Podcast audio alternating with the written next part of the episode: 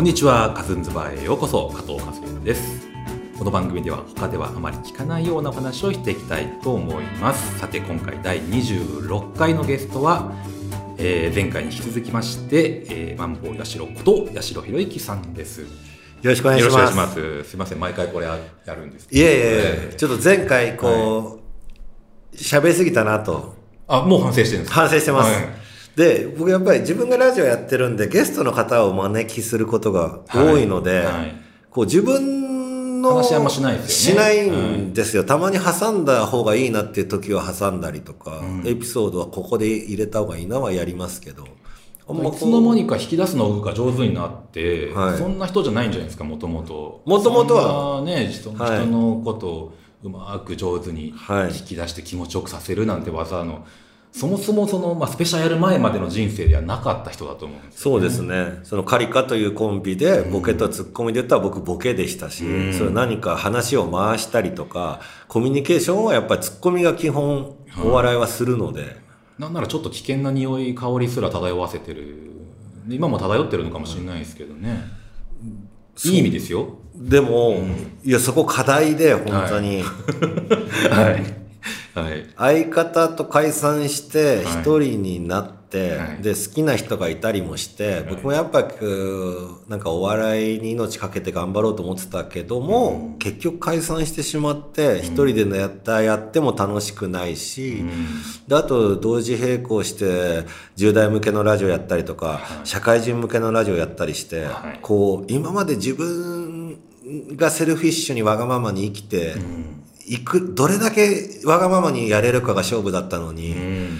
やっぱこう人と幸せになりたいとかですね、はい。あの、聞いてくださってる皆さんの生活を想像して、全員が大変な中で生きてるし、力になりたいとか、なんかこう思うようになって、うん。10代の悩みを聞いたり、はい。ね相談に乗ったりしてたわけですしね。それでなんか人っぽくなってしまったというか。うん、うん。で、今ここ40過ぎて、もう一回このまま人としての生き方を続けるのか、もう一回人じゃない方に戻るのか、うん。まあ人じゃないとは思わないですけど、はいまあ、わかりますよ、言いたいことは。はでも、もともとあったやっぱ優しさだとは思うんですけどね。優しいじゃないですか。優しいですかね。ね。いや、なんか自己中だなと思いますけど。はいまあ、飲んだ後に道で寝たのをね、あの、ここで書いたこともありますけどね、僕はね。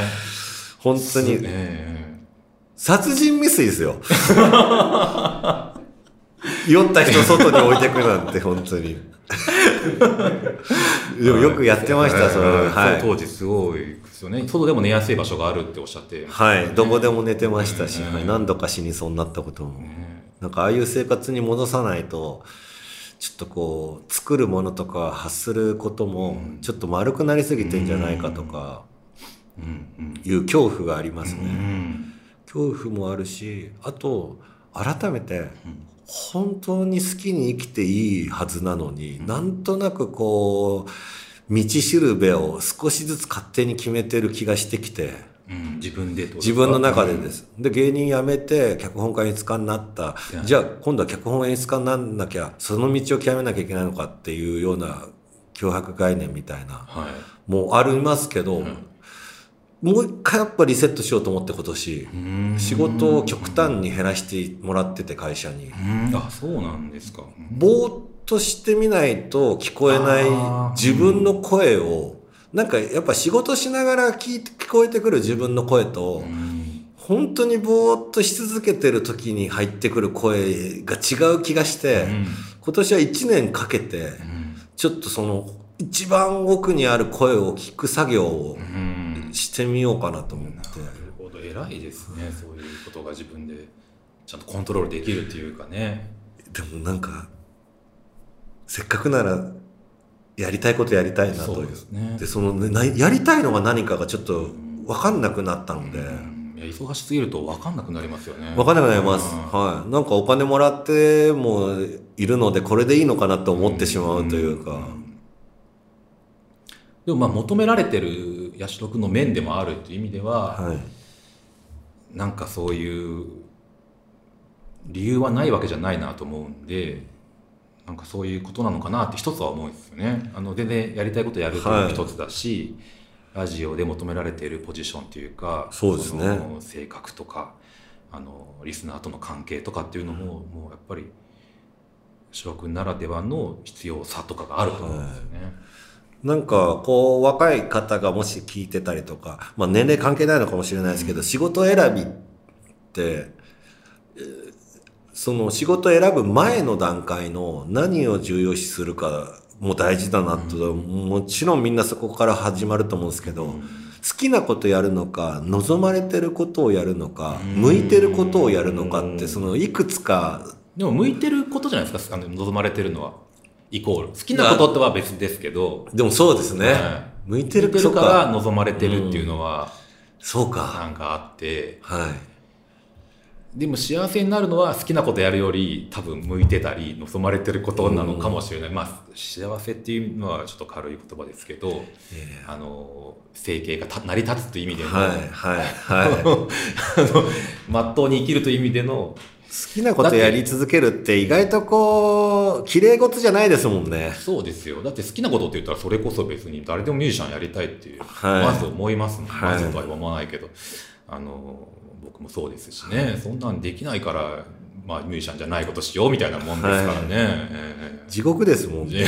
好きなことだけ確かに。え はい。でももう年齢で区切っちゃいけないのかもしれないですけど、20代の時に好きなことだけやってわーってやってて30代40代になってきてだんだんこの僕自身が幸福感を感じて好きなことをやってないとそのちょっとこうイライラしたりとか不安な感情みたいなのが周りの人にもいい影響を及ぼさないみたいな気持ちになってしまいまして。うんなんか家族なんて特に少ないですけど僕はお姉ちゃんとお母さんですけど3人しかいなくて3人のうち1人がすごい頑張ってハッピーなオーラを出してたら、3人ぐらいだったらすぐに元気な家族にできるはずだし、3人しかいない家族で1人がちょっともう本当に寝込むような引きこもって気持ち下げてしまうと3人なんて平気で不幸にできる単位じゃないですか。そうですね。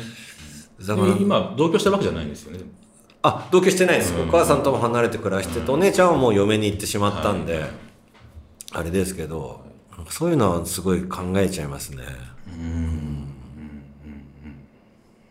まあでもうん。前回に引き続きじゃないですけどはいはい。なんか愛愛だからなんかうーん難しいですよね。僕らの仕事はなんかその愛の使い方というか。うん。僕はもっとあでもそのえっ、とまあ芸人がやりたいことだとしても、はい。そのテレビとかから望まれるまあいわゆる自分がやりたいことをなかなかライブでもない限り、はい。テレビとかだとやれないじゃないですか、はい。あのテレビの企画があって、はい。その枠にはめて、えーまあこういうふうにやってくださいっていうような話だと思うんですよね。はでその中にはまあ芸人さんの仕事ぶりとかを見ていて、いはい。なんかこれちょっと本人違うんじゃないかと思いながらやってたりするのもあるように見えるんですよ。あるんじゃないですかね、結構。そうなるとなんかそのなんですかねテレビ的なところでとかあのそれもまあ一緒じゃないかと思うんですよ。あのこういう需要があってやってるっていう意味では。うんテレビはなんかやっぱり僕ら芸人は誰とも契約してないので吉本は特にそのじゃあローン組むってなった時も会社の名前がないんですよね。個人経営。社員じゃないんです社員じゃないんですよ。うんうんそれなんで売れてないと社会的に本当に抹殺されてるような存在で、はい。全員多分それを経験していって、はい。保証も身分を証明するあれがないというか勤めてないので。そうですね。うん。それなんでやっぱテレビ出た時の顔を覚えてもらうということのようやくこう関わる人とか、そのそれで許してもらえるというか、うん。顔を覚えてもらって初めてというか、世の中で生きている証というか、その保証をもらえることとやっぱお金がいいっていう。うんうん。であとチヤホヤしてもらえるとかっていうやっぱ恩恵がテレビは大きいのでそのやりたいことがあったとしても、その恩恵の偉大さにはみんな負けていくものだと思うので。はい。じゃあそんな別にいやいややってるっていうわけでもそれはないっていうかね。うんテレビ出てることはで特にまたそこで顔さえ売れてしまえば、お金もらってあのやりたいこともやれちゃうので、はい、だから多分テレビの単体の番組の単体で見たらやりたくないけど、まあ、ここで手に入る知名度とお金があれば自由に別で。って思うとみんな全然なるほど。はい。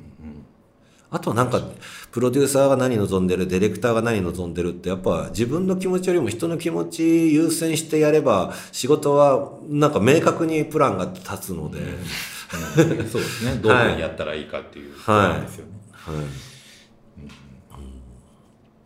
かりました。あの、さっきの話に戻りますけど、はい。えー前回の話ですけども、えー結婚して、えー、八代くんは、えー争いがない、喧嘩をしないためだったらば、はい。えーどんな仕事をしてもいいっはい。ていうことをやってますかね。はいでもまあ喧嘩をってもね、あのーすごい些細なことだとは思うんですけどね、はい夫婦間の喧嘩はい。なんてねはい。なんか僕が思うのはよよえっ、とね向いてる方向は同じでも、はい例えば子供をね大事に育てたいとかいろいろあるじゃないですか、はい。えーその優先順位のちょっとした違いっていうのがあるんですよ。うーん。はい。そこであのそんなちっぽけなことで揉めるっていう。はい。例えばどういう優先順位の、例えばですか？はい。例えばだから今日何したいとかそういういやいやいやまああの、まあ、もちろん健康で危険はないんですけど、はい。例えばテレビを、はい。じゃあどのぐらい見せるの？子供をすくすくなるほど賢く育てるためにはい。はい。何を見ていいの、はい何を見ちゃいけないの、はい。何は OK はい。とか、えーこの時はテレビはいいけどこの時はテレビはやめましょうとかね、はい。はい。なんかその大きな方向はまあもちろん向いてる一緒なんですけど、はなんかそういうことのちっちゃいこと、まあ、今おじゃあそこで、はい。えーお父さんは何かを我慢しテレビを例えばつけないっていう我慢をしなきゃいけないとかね、えーまあ、静かにしてなきゃいけないとかさ なんかわかんない逆にしゃもっと喋りかけた方がいいですよとかね、はい。はい。いろんな細かいことがあるわけですよね。はい。でまああのハードワークなんでとにかく子育てっていうのが、はい。はい。その特にお母さんは疲れ疲れてくるんですよね。そうすると、まあ、ちょっとしたこととかでねなんかこうイライラってすることもね、はいきっとあるだあると思うんですよね。そうですね。そういう時にまああの僕はやっぱまだ器がちっちゃいのかなと思うんですけど、ちょっとだいぶ我慢もしていくとちょっと疲れてくるなと思う時はあるんですようーん。そのど八代君はそう,、まあ、そういう時に貯金を借りた時に、まあ、はい本当にどこまで、あのなんですかね保てるかというかねうまはいく作っていけるかなっていう、まあ、分かんないとは思うんですけどすいません。その僕自身がやっぱり仕事の方に比重をかけちゃうと、やっぱり仕事にが疲れてんのになとかうん。考えちゃいそうなんですよ。僕はそれはもう家族を持ったことないですけど、恋人とかでも考えてしまう時あったのでう、ん。それはもう多分家族持ったらもう絶対ぶつかるんですよ。はい。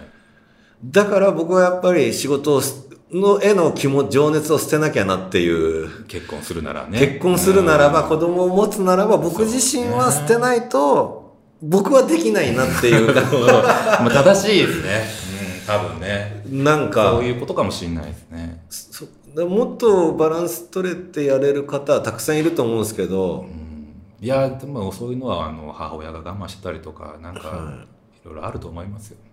僕バリバリ仕事してる人っていうのは、はい。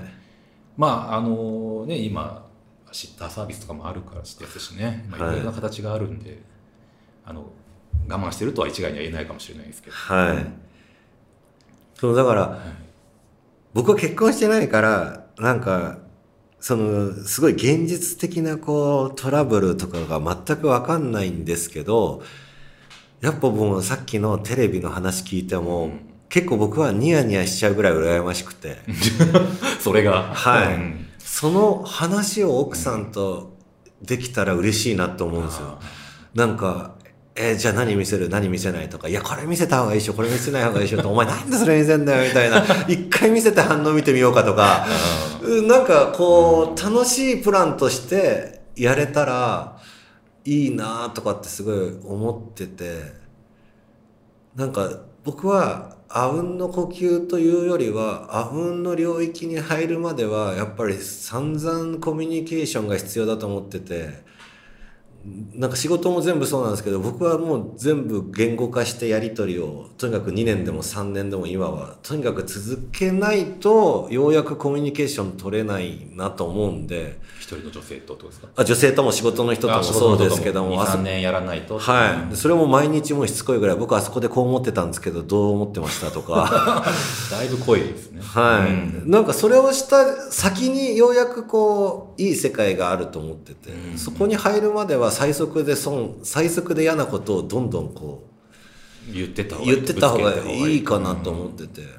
じゃあそこへの争いっていうかまあそういう話し合いとかは、はい。えー、厭わないっていうか厭わないです。はむしろもう、僕はバンバンしたい。相手がそれをうざいと思われそうだなとは思いますけど、なんか、そうですね。したいなとは思いますけど。うんでもやっぱそんなもんじゃないんですか？その、そんな生優しいもんじゃないってことですよね。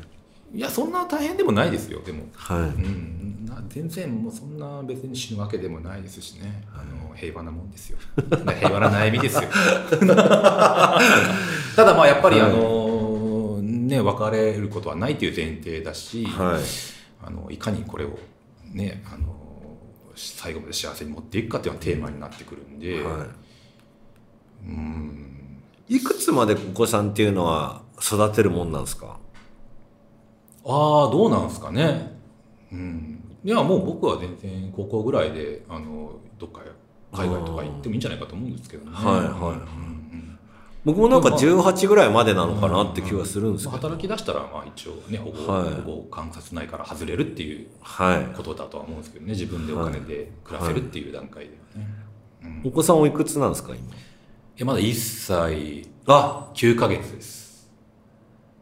始まったばかりっていうそうかなんですよ。そうなんですよ。なるほど。はい。で今家で仕事もしてるんで、はまあ、合間にずっと見てるんですよね。はい。はいい。でもそれは今まさに一番大変な時なんじゃないですか？この生まれてから数年間が。そうですね、まあ、1年目は本当に大変でしたね、はいはい。まあ、今ちょっと楽になったぐらいですよあのはいは話も分かるし、はい。言ってること。をいはい。うんうん。いやまたいつかねあの、はい子供ができたとは聞いてみたいですけどね八代君にねはいど。んな状況かとかね、そうですね。はでもみんな多分子育てに集中して生きていけるんだったら子育てしたいよって思ってると思うんですよね。いやそれだけでもやっぱり多分男はなんかね生きていけない気は、ま女もかもしれないですけどすごい孤立した感じっていうかねあの世の中世から？の中からあなんか、まあ、仕事は自分の場合はめちゃくちゃしてるのに、あ。はそれでもなんかちょっともう飲み行ったり全然してないしからい。なるほど。なんか俺大丈夫？金銭的なことじゃないわけで金すね。銭的なことじゃないですなんならもう子供のためにめちゃめちゃ働いてますよ今。はいはい。じゃあ例えば大金があったら働かなくてもいい子供といたいとかじゃなくて本当にやっぱり世の中からやっぱ関わりたいんだと思うんですよね。人とあとはね。それ男女関係ないかもしれないですね。そうですよ。そうですよ。だから、うんそうだと思いますよ。はい、じゃあちょっとまた時間が来てしまいましたので次回に続きたいと思います